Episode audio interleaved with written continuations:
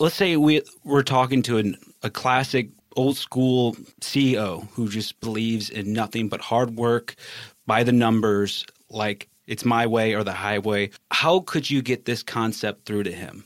I think for somebody like that, I would be going to the research, the organization, all the research that is done on organizational performance. That frankly, there's research that will show that kind of top-down, hierarchical, top-down management and leadership, do as I say, because I say so, and be lucky you have a paycheck, that cripples organizations, and they will stay stagnant. They will not grow, and they will not be able to compete with other corporations like theirs. We're tapping into surpassing expectations from the most successful people in the modern day and honing in on new foresight, methodologies, and clairvoyance you never knew. This is Your Transformation Station with your host, Greg Favaza.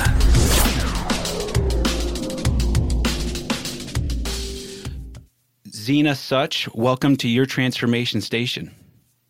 Thank you so much, Gregory. It's such a pleasure to be here. You have a spectacular... I don't know how that just kicked off. I have these lights behind me, and for some reason, they just kicked on. I'm like, what? And then they just kicked on strobe, and that was kind of like messing with me a little bit.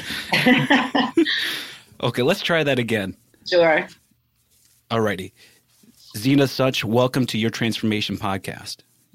Hi, Gregory. Thank you so much for having me. Yes. So you have an enormous background. You've done a lot, and I don't even know where to begin. Could you help me carry this off, your introduction? Sure. I look back and I think, God, I feel like a 70-year-old woman because of everything that I've accomplished. I don't even know how I did it. But I think I'm just a very active person, and that has made me be a goal setter, and I set goals and I just try to accomplish it. But I started my career in education. I then moved through public and private schools into leadership roles. I worked on my PhD while working full time, went to the federal government to be a leadership development specialist, and then grew in my career with the federal government. Public service is where my heart is. I believe that we all should give back and help support our country, and doing it through the federal government is one way that I could do that. And then in the meantime, I teach. I'm a faculty person for American University's Key Executive Leadership Program. And I've taught at different universities, but I do that part-time. And I author articles and just published a book with my partner, Patrick Malone. Wow, that is awesome. Like, that is really great for your achievements. And Doctor, I should say, thank you so much for coming on. Like, let's really dive into this. So you co-authored this book, Leading with Love and Laughter, Letting Go and Getting Real at Work. Yes. Love the title, don't you? Yes, I do. I love, that's like my mentality. Like, I look at things objectively, and also I just try to establish humor in everything. I mean, when you're funny, well, I don't think I'm funny, but people think I'm funny. I don't know if they think so anyways, like, it's all about enjoying the moment and just learning from it. I mean, everything is an opportunity. And within your writing, you're incorporating something that's very unique, and I don't think a lot of leadership in organizations really have this humor. I think you're right. I think that there comes some barriers that we carry with us when we turn on our corporate hat or our leadership hat, and we put that on and walk into any building, or even now when a lot of things are done virtually, you still wear this persona. You've got this thing about being a leader or a supervisor or manager. And I think that prevents us from really getting to the root of who we are as human beings, and the love of laughing with each other and connecting, and even being able to love the people you work with. And, I know we're going to talk more about that, but just the word love is so hard to say in any official title. Like if you're, having a staff meeting or talking with other professionals, it's even hard to come out of the mouth, right? Like even just saying the word love when you're talking business is really hard. You don't hear that much. Agreed. With my military background, love, I mean, it was second nature. I mean, from my brothers and sisters to my left and my right, that would always come out of my mouth just to reinforce the trust and the bond that we have built. And they always came before me. Everything I did was for them. So I see where the transition is going into organizations, into civilian culture to establish that bond and to build trust. But can you help me take this a little deeper? Sure. So the book was written, and I'll just give you a little bit of background as to how we even got to this point. Please. In all of the work that we have done with executives and leaders and doing all of the developmental work that we've been introducing them to, structures and models and certificates and books, and all these people come to different leadership programs, very good ones. And they want to get better. They just keep saying, I want to get better. I want to get better. And everyone knows, you know, like you never stop learning. So Agreed. One thing we started to notice was that there were some leaders that you could almost tell that as they're growing and becoming more self-aware, they start tapping into this something. And we didn't know what that something was, but we could tell almost immediately after a program ended or after we had class or just talking with certain people that there were some leaders who were just exceptional. And then there were some who did everything right. You know, they read all the books, they went to classes, they had the check sheets and were checking off all the boxes to do the right thing. And, you know, they did everything right, but there was something missing and they just weren't as successful. And so Patrick and I would talk about this at length.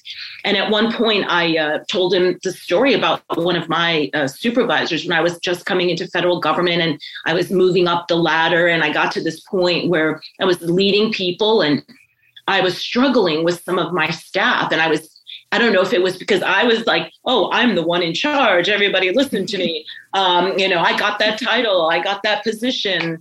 And I just said, something's not happening. Like I'm not bonding. My team isn't gelling. And she said, well, Zina, are you approaching this person with an open heart? And when she said that, everything in me changed because I thought to myself, no, I'm not.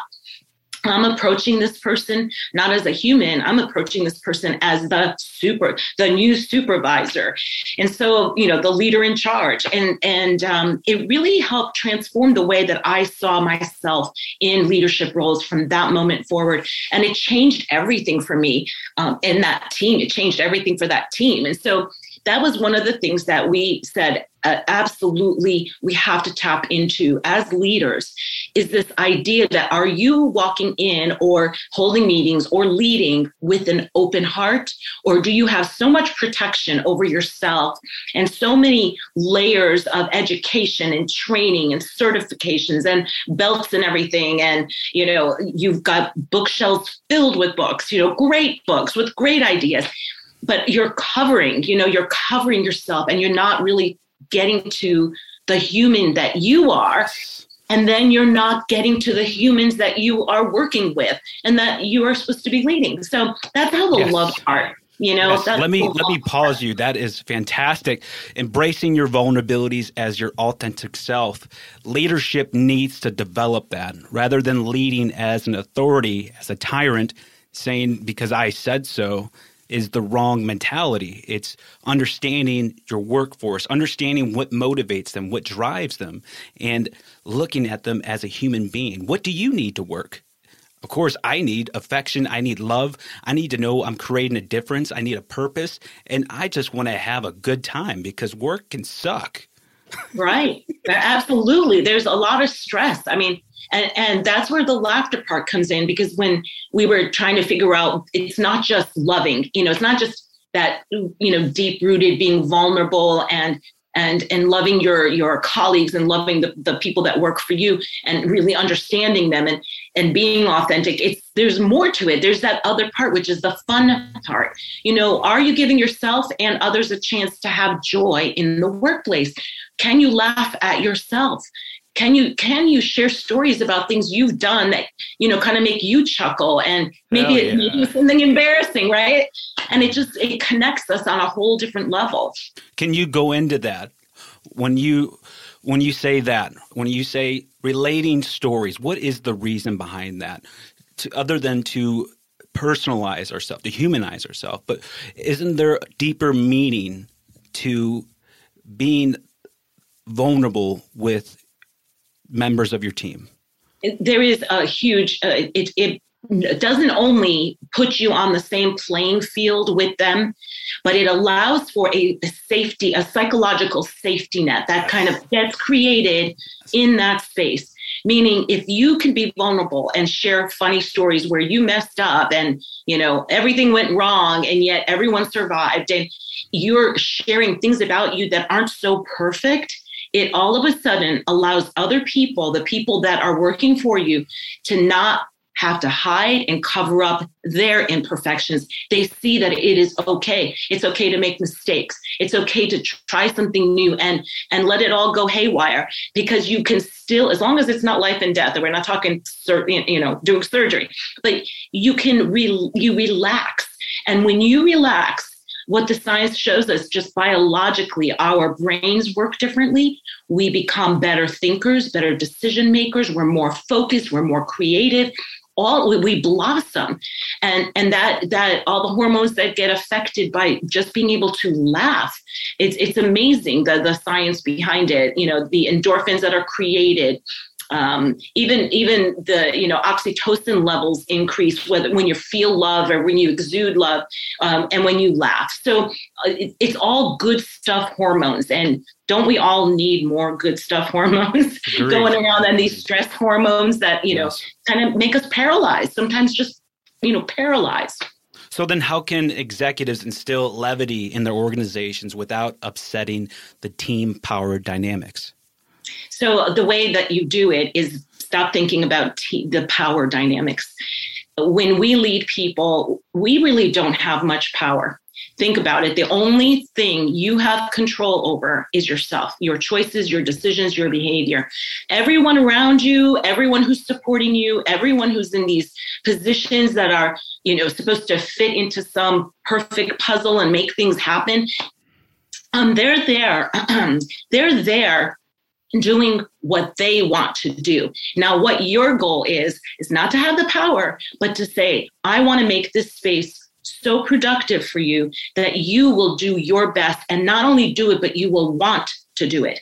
And that's the biggest thing. When you can start laughing with folks, loving them and laughing with them, and finding joy and making things more fun, you're going to see that people are going to give you more, not because you told them to, but because they want to. They're going to go above and beyond anything that they've given you before. And they see you as somebody that they care for as well. You know, love is reciprocal. When you love somebody and they feel genuinely cared for, and they feel like somebody, you know, has got their back, wants them to be successful, wants to see them perform optimally. You know, they see themselves as part of something bigger than themselves. And we're all in this together. There's this there's a sense of belonging, and you belong, and that in and of itself makes you want to do better. So if a leader is just getting introduced to this new concept and wants to apply it, okay, how can they use humor to view into the group's norms and values and become part of that? So one of the things we definitely caution people about is don't take this, you know, this idea of laughter in the workplace and start telling jokes. Don't become a comedian overnight. Don't buy a joke book and practice them on your family and see which ones get a laugh. The problem with joke telling is that you will always or most likely offend somebody. And so, you know, if you're a stand-up comedian, great, you know, go do it on a stage where that is appropriate. When we talk about teams and we talk about laughter, what we're talking about is sharing that leader being self-aware enough to know what I as a leader find to be funny about me, funny about some of the things I do, some of the ways I behave. It's kind of self-deprecating humor. It's bringing out the real you. And that's why we say letting go and getting real. Bring out the real you. Don't try to put on some hat and say, okay, from now on, I'm going to be funny. It's also taking an opportunity, like something that might happen, and you have a choice point. It's this point in time that you can say, I'm furious because, you know, I just did a Zoom meeting and my voice was turned into Donald Duck, or, you know, we tell a story about a woman whose face, she became a potato in her Zoom meeting. And she could have, in that moment, just gone crazy, got mad at her technicians, you know, upset that she didn't have the help she needed to turn that potato head thing off. Or she could have done what she did, which is choose to be like, oh, well, this happens and we're just going to roll with it, and be okay with herself enough to say this isn't going to ruin her career. This isn't going to make people not respect her. As a matter of fact, they might respect her more because now she has shown this side of her that, hey, you know what? We've got a job to do. I'm a potato right now. Just listen to the potato head and we will get the job done. And I think that's what we're talking about. Not becoming a jokester or playing pranks or, you know, using another human being as the butt of something. And that's really the way we have to look at laughter in the workplace. Some folks do things like, you know, for laughter, they say, you know, you have to wear your, you know, the funniest hat you can find in the house. And people go around, you know, and put on different hats and they have a contest. I mean, that's not humor in the sense of a joke, but it sure just brings some levity to that group. And people can laugh and get to know each other because of something you put on, you know, your head in the middle of a meeting. I really like that, what you used for that example with the potato head having occurred during the meeting and then her still writing it out. To me, that shows the ability to work under pressure. That shows resilience. That shows courage, that she can face this issue and do it with confidence. That's somebody I want to promote already.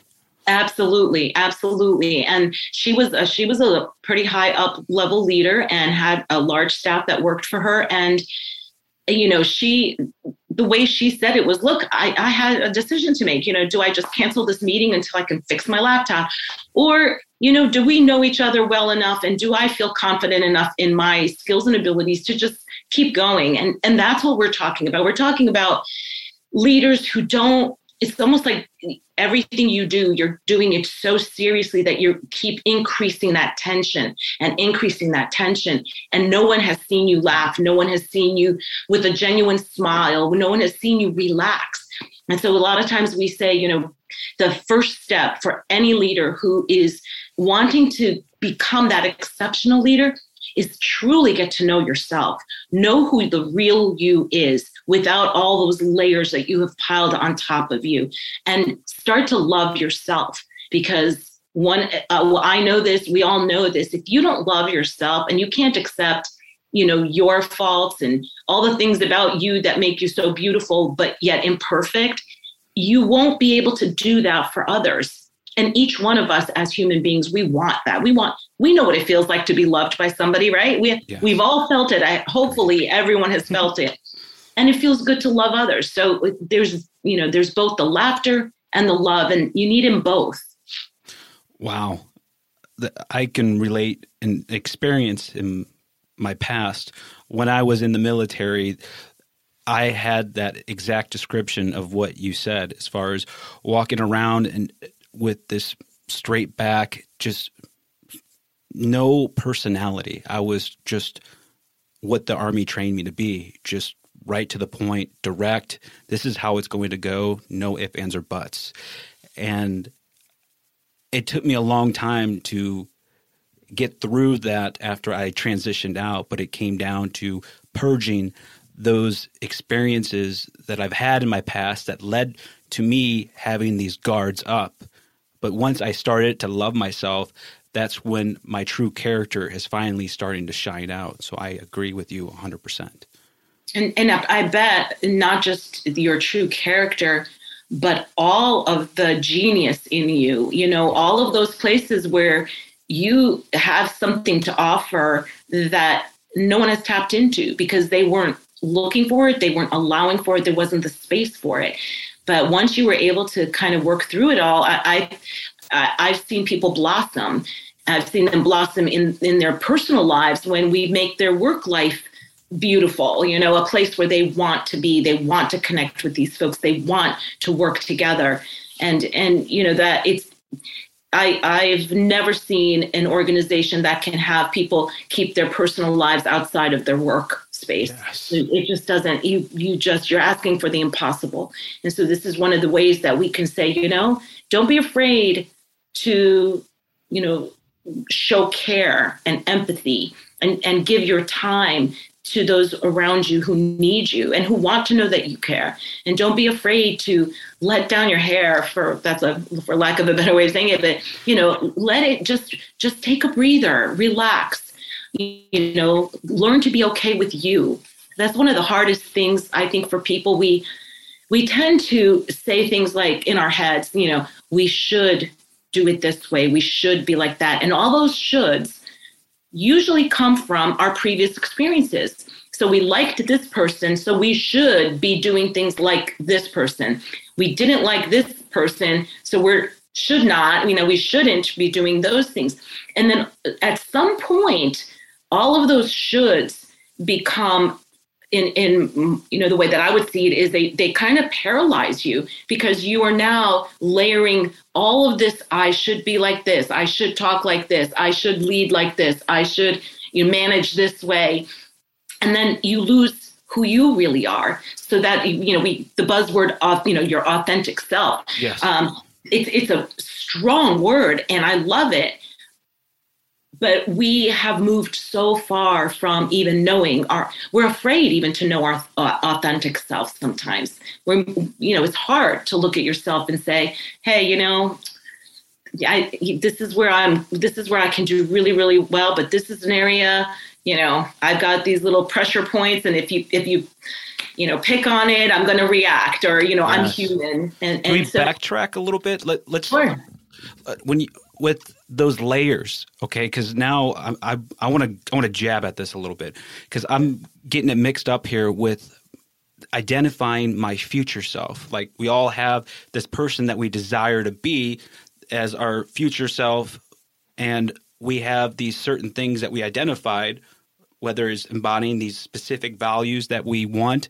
And how do we not get that confused with that type of person versus the person that is in the past that has experienced those issues and now has developed a safety net to avoid further trauma? Yeah, but you're asking a good question, and it's not an easy task to weave it all out, but I'm going to try. Thank you. When we think about, when I said the shoulds, you know, where you pick up things that you really liked in a leader, there's different layers of that. So it's not you should. It's the question you should be saying to yourself, should I just use that word? But the question is, what about this person resonates with me? What about this person's behavior or the way that they handled a situation resonates with the me, with the person that I am? And you will adopt those things. And that's good. It's really good. Now, if you continue and put more and more of this on you with that you have adopted. But then on top of that, in the back of your head, you keep saying, I should, I should, I should. Now you have locked yourself in to saying, this is the person that I am and will always be. So you put the words should on you as a pressure, as, okay, you, no other way is going to work for me. But the truth is, we all evolve. We all grow. So the person I was 10 years ago as a leader is quite different. And I have different skills and different things that I've adopted from other great leaders. But at this point, I'm different. So I'm putting what did they say? Tools in my toolkit that I pick up from other people, but they have to match me because what works for somebody else may not work for you. We tell a story about, you know, a woman, and it was based on a true story, who was put in charge of a huge organization. And this woman was very, you know, very educated, considered a strong leader, you know, with everything she had, the books, the certificates, all of it, and came in and really failed miserably. And she failed because none of those things that she said to herself, I don't know, but I'm guessing she said, well, I should do this. The books tell me this. The models spell it out this way. Everything she did, I know she was probably saying, I should. And she didn't stop to say, wait a second, let me tap into me as a human. What do these people need? Not what should I be doing, but what do these people need from me? And that's why I think she failed, you know? I like that. I really do. And you took my question. Could you relate another experience where you had an organization that failed to provide empathy or emotional intelligence? I think, you know, you find pockets of that in all organizations. You find pockets of places where you have generally it's sometimes an organization that is successful because of a very rigid mindset. But what we say is, you might be successful and all of these parameters you put into place and everybody's working like the organism you want it to work. But what we haven't answered is how much better could that organization be if you removed all these parameters, right? So we see organizations, I won't name them. I don't want to put any organization under, scrutiny right now. And I guarantee you that no matter what organization you go into, there's going to be pockets where there is no empathy, where there is a lack of understanding. And generally it's because of a couple things, in my opinion. One is that there is pressure from above to move the organization into a certain direction. And there is resistance from below to move it in that direction. And your leadership that's caught in the middle may feel feel the exact same thing that the people below are feeling, but they have to still implement what they're being told and, from external pressures to do. And so being stuck in the middle and being stuck in something that you have never experienced before is a new experience. I mean, I kind of look at, what the world is going through right now. And a lot of people were caught off guard and a lot of leaders are finding themselves not knowing what to do when they realize that people are experiencing, horrific family events that are occurring daily or were occurring daily. And supervisors didn't even know how to ask or how to say or how to empathize or how to deal with everything that their employees were dealing with.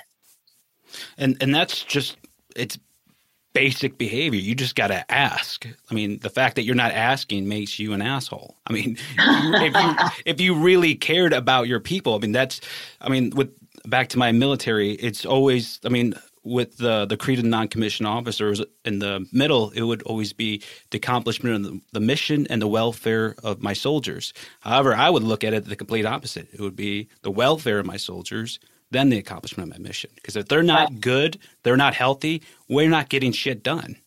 Yeah. It's true. And it's like people who say, mission first, people always. Well, you just in that sentence put people second. So, even though you say it that way, just look where you put mission and where you put people in that sentence. But the idea that your employee is the most valuable resource, we hear that all the time. People say it all the time. And you've got leaders who say, so how are you doing? But they don't really want to know how you're doing. Yeah, they're doing that and they're saying that because they know they should. And that's why we say start with the self as a leader. And, hold that mirror up and really do some soul searching. Where is your heart when it comes to work? Where is your laughter? Can you relax? Can you look at the world and just kind of shake your head and laugh a little? See the humor in some of these situations. We, definitely take things seriously that need to be taken seriously. And we profess that, but there is space and there is room for joy and laughter and relaxing and allowing that safe space to evolve over time. Now, I just have a few more questions. Lastly, before we transition to closing, what inspired you to write Leading with Love and Laughter? With everything that was going on in my life, the last thing I wanted to do was take on a project that was this big for us. I just felt that it was so hard to, when I'm teaching, when I'm in a classroom and I'm teaching executives, or I'm teaching, high level leaders that are in charge of huge organizations, that I was even stumbling over using the word love. And I could see people's faces almost, people kind of sit back in their chair, put their head down. Nobody wants to talk now because that word love was just spoken. Or when we talk about, laughter, it's so low on people's, priority list because they've got all these other things. And so I saw that over and over and over. And I said, this is ridiculous. Somebody needs to say, it's okay to use the word love. It's okay to use the word laughter and to laugh at yourself. It's okay to let go and be the real you in the workplace. And I just kept saying, somebody's got to say this. Somebody's got to say this. And Patrick and I just looked at each other and he goes, why don't you say this? And I'm like, good point. If no one else, why me? Why am I looking for someone else when I could do it? So he and I put our heads together and we just said, let's just do this. Who knows where it'll go?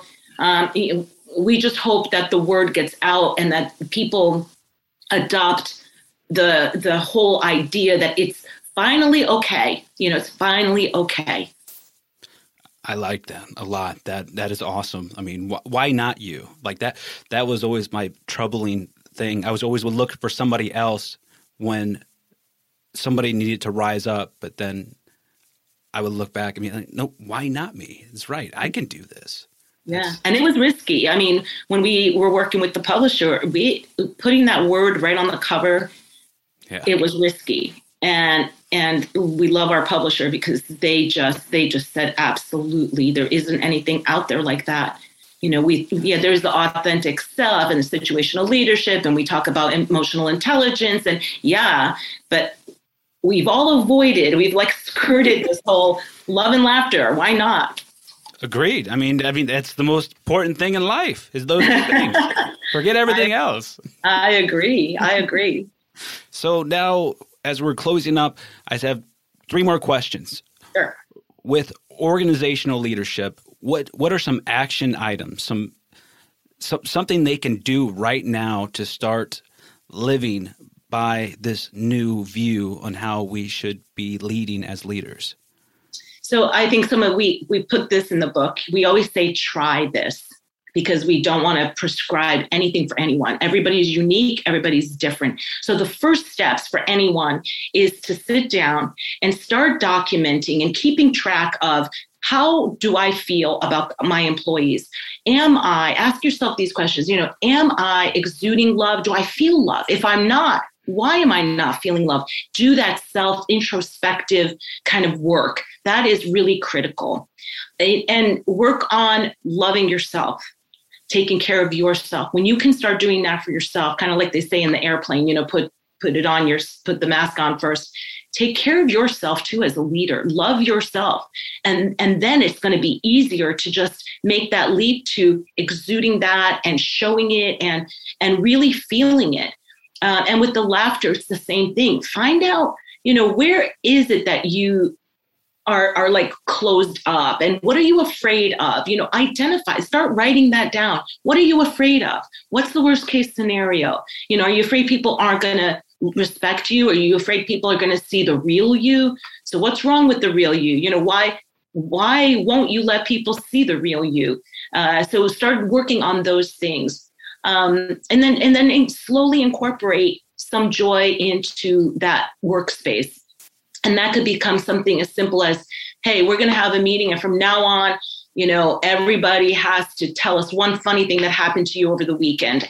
Something simple where you can go first, always go first. We always say leaders go first. You have to be the one that tries this, as the most vulnerable in the room. You need to do it. You need to exhibit it and model it. And you will see people loosen up. People will see you open up and share a story that happened to you over the weekend. And all of a sudden others are laughing with you and telling you their experience. And you've now connected on a whole different level. I completely agree. That is spot on. How could you – let's say we're talking to a classic old school CEO who just believes in nothing but hard work, by the numbers, like it's my way or the highway. How could you get this concept through to him? I think for somebody like that, I would be going to the research, the organization, all the research that is done on organizational performance. And that all of that research, you can draw a direct line from organizational performance, competitive markets, the bottom line, maximizing profits. You connect it to the people who are working for you. You connect it to each individual person's performance. And then you start connecting people to performance. And you will see so much research out there about employees that are engaged and feel like they belong, feel like they're cared for. They outperform all the other organizations. Their teams are stronger. They're more creative. They will come up with ideas and share them. And your organization, leadership person would even skyrocket more than it has to this day. That frankly, there's research that will show that kind of top-down hierarchical, top-down management and leadership, do as I say because I say so, and be lucky you have a paycheck, that cripples organizations, and they will stay stagnant. They will not grow, and they will not be able to compete with other corporations like theirs. That agreed. I mean, the Army, like you could see people within the ranks when people are just yelling at somebody, you don't get an effective soldier. You employ empathy. That was beautiful. That was well put right there. How can our listeners get in touch with you if they want to learn more and purchase your book? So we have a website. It's suchmalone.com, and our email and contact information is right there as well. So please just go to the website, and you can find the book anywhere, pretty much anywhere. So I encourage you, if you have any interest, to go ahead and get the book. That would be great. And if not, just contact us through our email address. Beautiful. Dr. Sutch, thank you so much for coming on the show. I do appreciate your time. Thank you so much, Gregory, for having me. This was wonderful. You've been listening to Your Transformation Station, rediscovering your true identity and purpose on this planet.